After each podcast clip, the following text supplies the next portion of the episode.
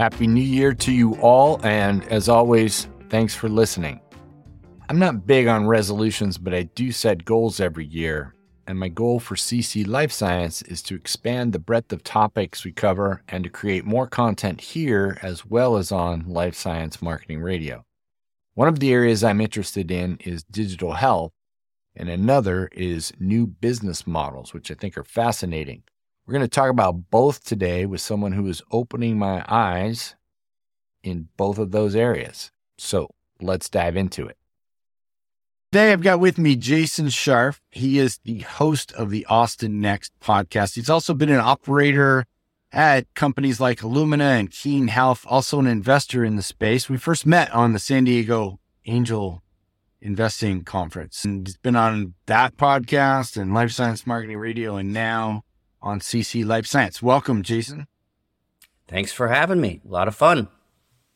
So, today we're going to talk about digital health and business model innovation. So, lately I've been thinking, man, therapies are good, drugs are good, help keep us all alive, but that seems like a never ending thing. And I'm very interested in prevention, and digital health seems to be at least one route to that. And we'll have another episode on that coming up soon. But um, so let's talk about that. And you've got some ideas. Um, we can start off with business models, for example, though infectious disease. So, what's the incentive for someone to make an anti infective because they're only going to take this thing for maybe 10 days? And then, you know, that's not the business model that a lot of drug companies are working on now, but there are ways around that. Yeah, and I think I think you hit the nail on the head, right? Which is the business model right now in therapeutics, especially in anti-infectives, is I'm going to take it for a very short period of time. Um, most anti-infectives are generic, so there is a very cheap op- uh, option. And then, especially if you create a, you think about like antibiotic resistance and so forth, if you create a really new, uh, wonderful um, antibiotic, it's going to be put as the last line of defense. So not only is are you going to have a short period of time, but very, very few people are actually going to take it. So if you kind of pencil out the math on that, you kind of ask yourself as a company, why would we be creating a new anti-infective? And as you see, we have a huge gap in that market, right? You've seen some stuff happen during COVID, but a lot of that was either done because it was already off the shelf, like remdesivir, was developed for Ebola, and they said, "Oh, well, we, let's see if we can reuse this." Or you had a major market, you know, worldwide pandemic that you actually could get a long term, or at least a a high volume market for a short period of time, which you saw we were able to do. But even now, those revenues are, are, are starting to crash. And again, you're asking yourself, why would I be creating a new anti-infective when there's not a lot of opportunity in it, right? So it was all about timing. Yeah. So how what would be a model where that might make sense for someone to invest in creating a a new anti-infective? Because we're certainly going to need it.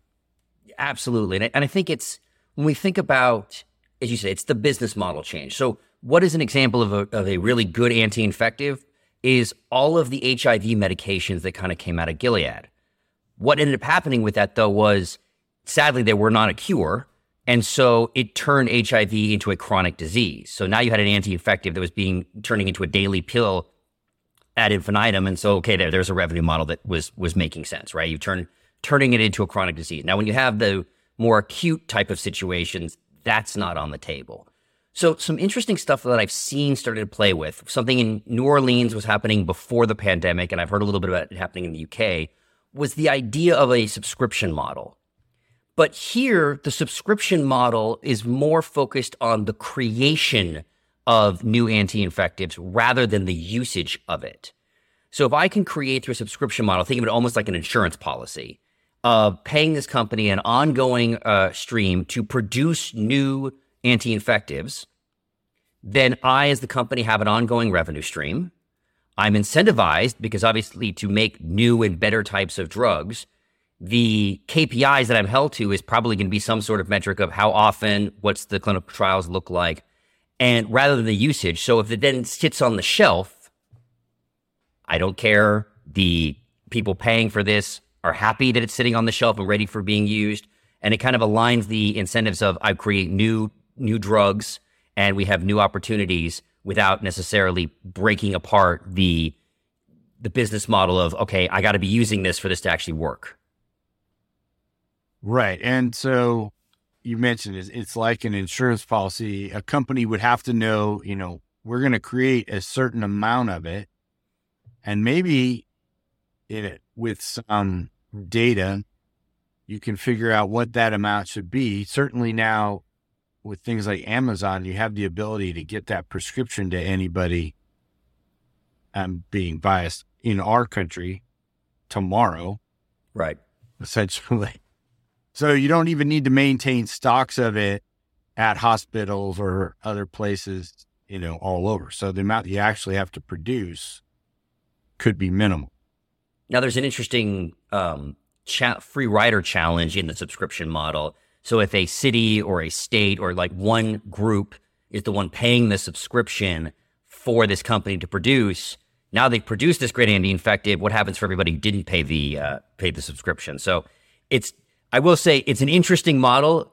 All of the issues aren't necessarily worked out, and I don't know how we kind of get through some of the free rider problems because at the same time, everything shouldn't be you know government spent, right? Because there's only so much of this that we can be doing. You saw that with Operation Warp Speed, which essentially was again this kind of pre-buying of we need a vaccine and we're going to pay you know through the nose to get it. Right, but in health insurance companies could pay subscriptions and, and make that a benefit.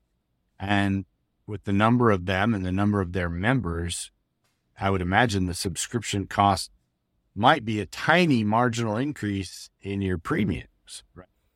No, it makes a lot of sense. You said having the payers. My the question I have in this model, uh, and you know, I'd love for people to start trying these new models so we can actually then work them out. Is if there's six major payers and only five show up the, the subscription. Well, what happens when the drug exists and the sixth one says, I want it? Yeah. Well, then you pay it the, the late fee, whatever, likely, whatever you would pay to buy a ticket to Taylor Swift at the last minute. I guess that. having a Ticketmaster type of model in, uh, you know, in healthcare is not a great idea. Um, all right, so let's talk about the consumerization of health. Um, tell me a little bit about One Medical and how Amazon's acquisition fits into this whole story of different business models and consumerization. Well, let's step back one one step before the One Medical uh, acquisitions. I think it kind of plays it out. So, over the last you know five or six years, or probably almost ten now, we've had a lot of movement into the consumer telehealth space. You know, Everly Health, Ro, Hims and Hers LetsGetChecked.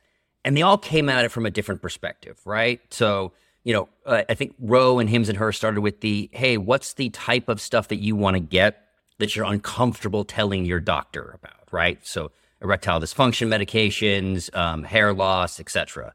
And then you had, you know, Everly Health and Modern Fertility, where they were coming at it from the perspective of, why can't I easily get access to these tests in a simple way that allows me to get the information that I want to get, right? With transparent pricing. I think that's been one of the bigger things of like anything else. I can go and order anything on Amazon, but why couldn't I order a test, right?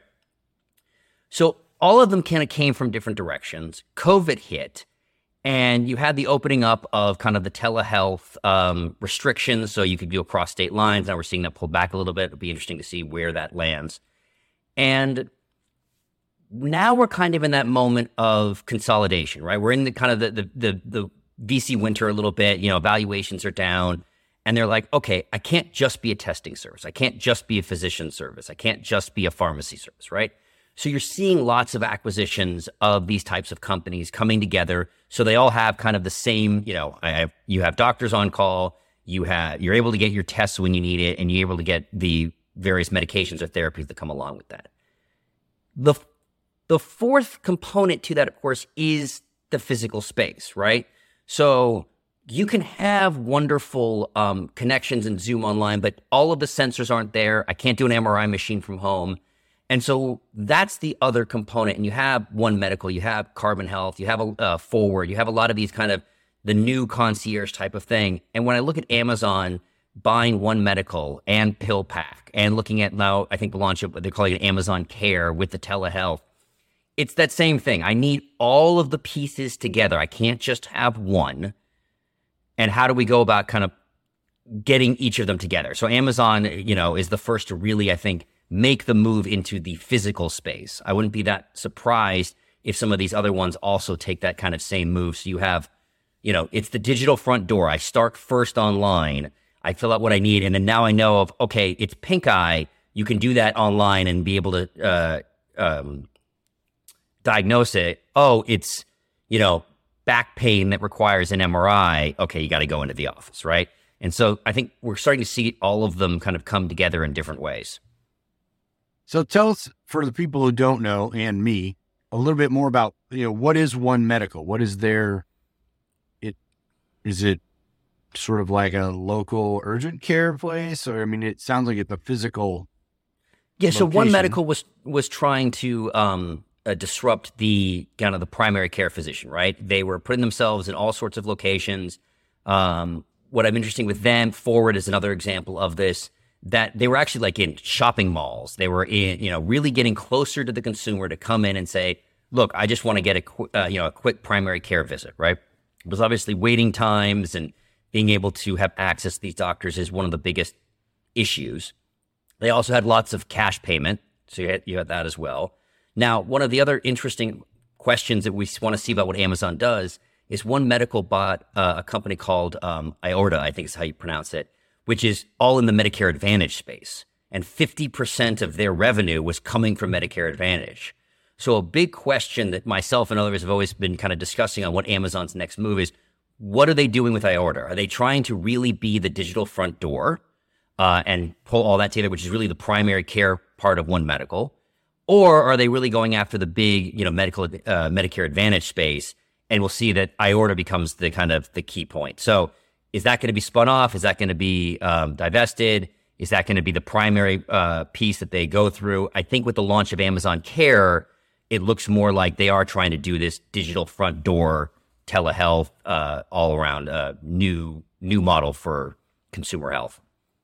So here's a question I hadn't thought of. Um, you know, I can imagine, let's say, yeah, one medical presence in a shopping mall, and you go in there, but who? I mean, one of the benefits of having a healthcare plan is a continuous um, set of data about you, right? You have mm-hmm. you, all your records are in one place. I mean, I love the idea, like if I'm out of town or wherever, or I don't feel well, I just go to a doctor. Where is there a doctor? But the disadvantage is that record doesn't get back to my healthcare plan or anything. So is that a missing piece in this, or is Amazon the aggregator of all that and somehow going to connect all that data?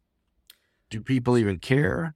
Well, so the interesting is another acquisition that kind of comes into that realm is Oracle buying Cerner. So if you so Cerner is one of the two largest medical record companies in the country, Epic being the other one. And about a year ago, Oracle bought Cerner. And the move they were trying, at least that um, they've been saying out loud they're trying to do, is being that connective tissue, being kind of the, the medical record across and being able to, everyone comes in and access now, it's been a very interesting realm that Cerner's always tried to be a little more playing friendly with other medical records for connectivity versus Epic has been very standalone and a closed shop. So it'll be interesting to see how that actually plays out.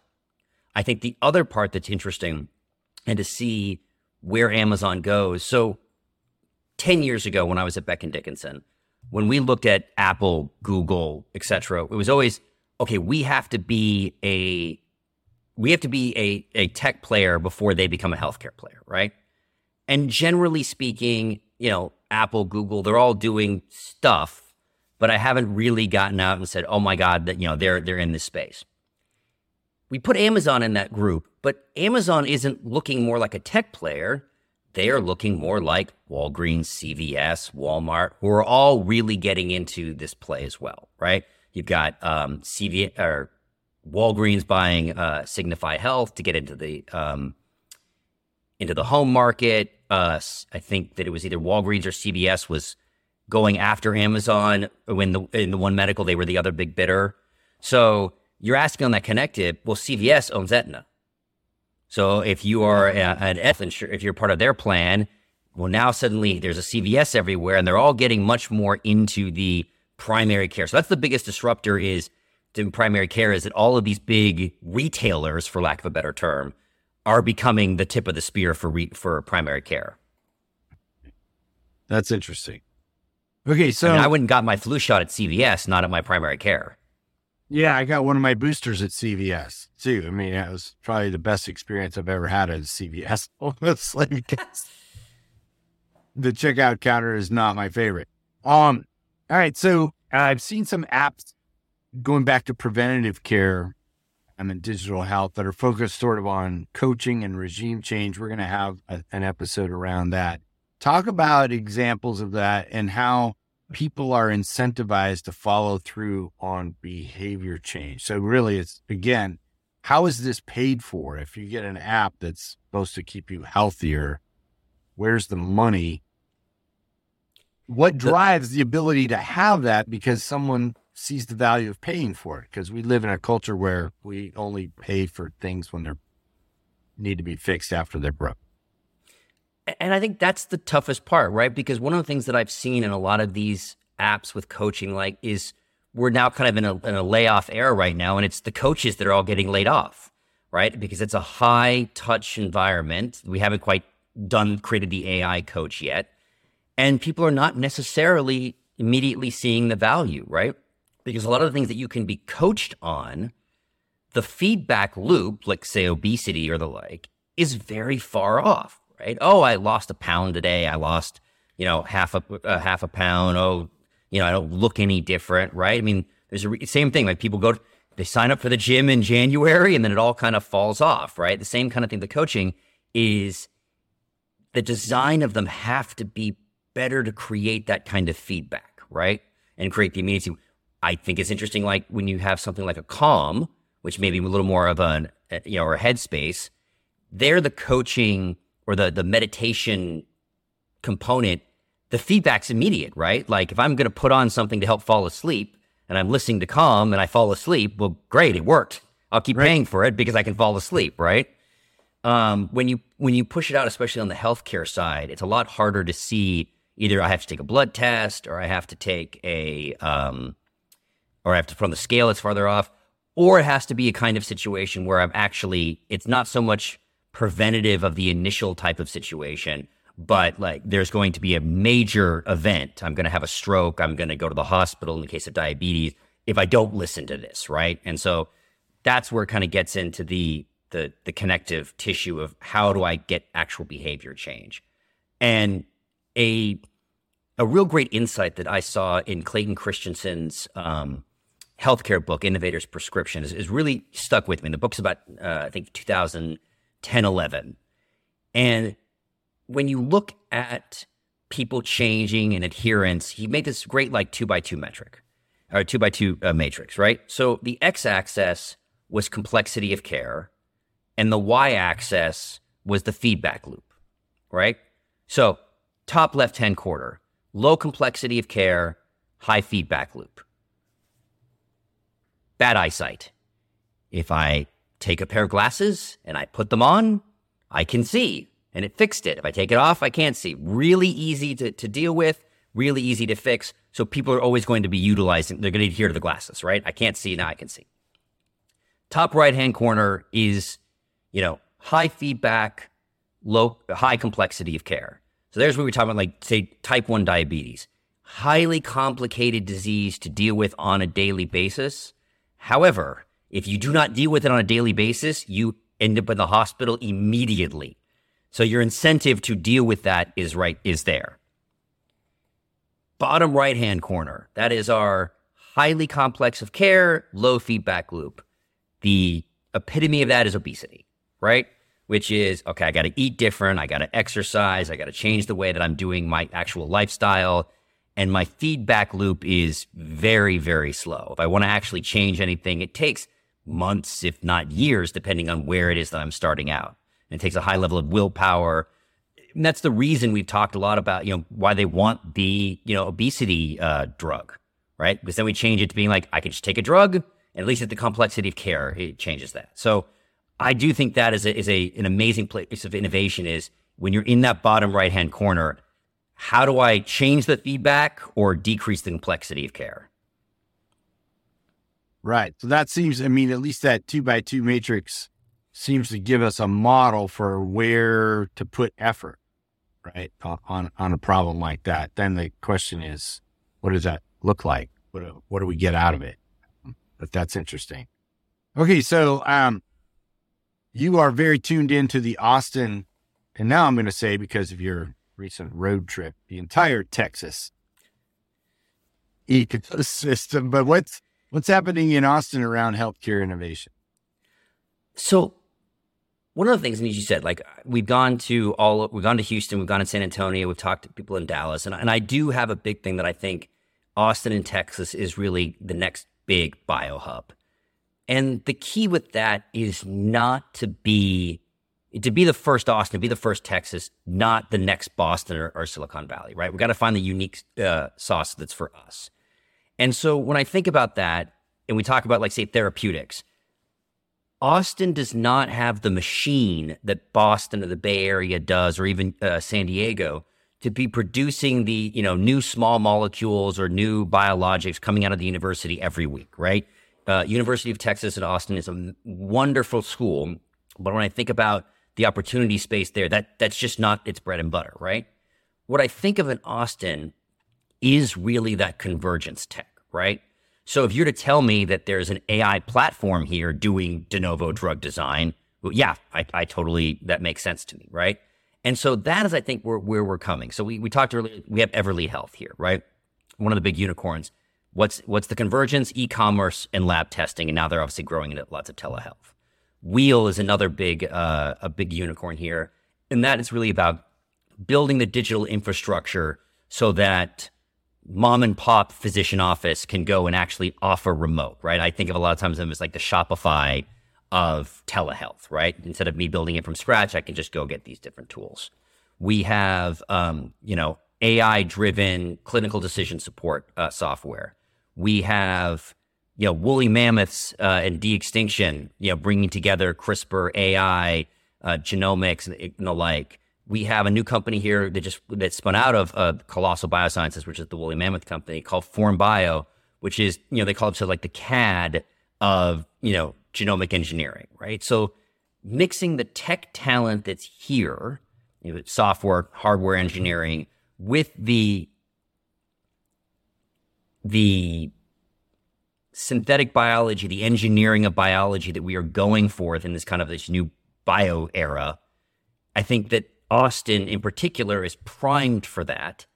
And then also the fact that being in Texas and having this super region, Houston and the Texas Medical Center, absolutely amazing in the stuff that they're doing. I actually tend to think of procedural medical devices and therapeutics coming out of there. San Antonio is an amazing uh, clinical trial infrastructure and the amount of clinics and hospitals they have there. College Station, where Texas A&M is, has a lot of actually manufacturing in this space. So Fujifilm uh, has a huge uh, manufacturing plant there that they're actually, I think, doubling in size. So a lot of really interesting pieces and infrastructure are in place to allow us to be where the puck is going. Well put. Well, Jason Scharf, I want to thank you. You always, I mean, you think about these things at a level that I do not. And so I appreciate that. And I will put a link to your LinkedIn profile in the show notes and recommend everybody tune in and subscribe to the Austin Next podcast if you want to find out what's happening in Texas. Thanks a lot for having me, Chris. Yeah, my pleasure. As they say, don't mess with Texas. There's a lot going on down there. I had the privilege of going to Houston in October to do a story for Chemical and Engineering News around the Welch Conference. The Welch Foundation funds chemical research throughout Texas and every year brings outstanding scientists from around the world to discuss a single topic. I had the pleasure to interview Carolyn Bertozzi, a 2022 Nobel Prize winner in chemistry, along with the organizer of the conference, W.E. Moerner, a winner from 2014. They both work in the area of using light in a particular way to see what's going on inside of cells. Carolyn Bertozzi, particularly around glycobiology, which was a big deal this year. I also got to interview Dr. Peter Hotez, who gave a keynote around the growing anti vaccine and anti science movement, and a lot of other great scientists. I'll put a link to that in the show notes. As always, if you like this podcast, make sure you subscribe and tell two colleagues. Bye bye.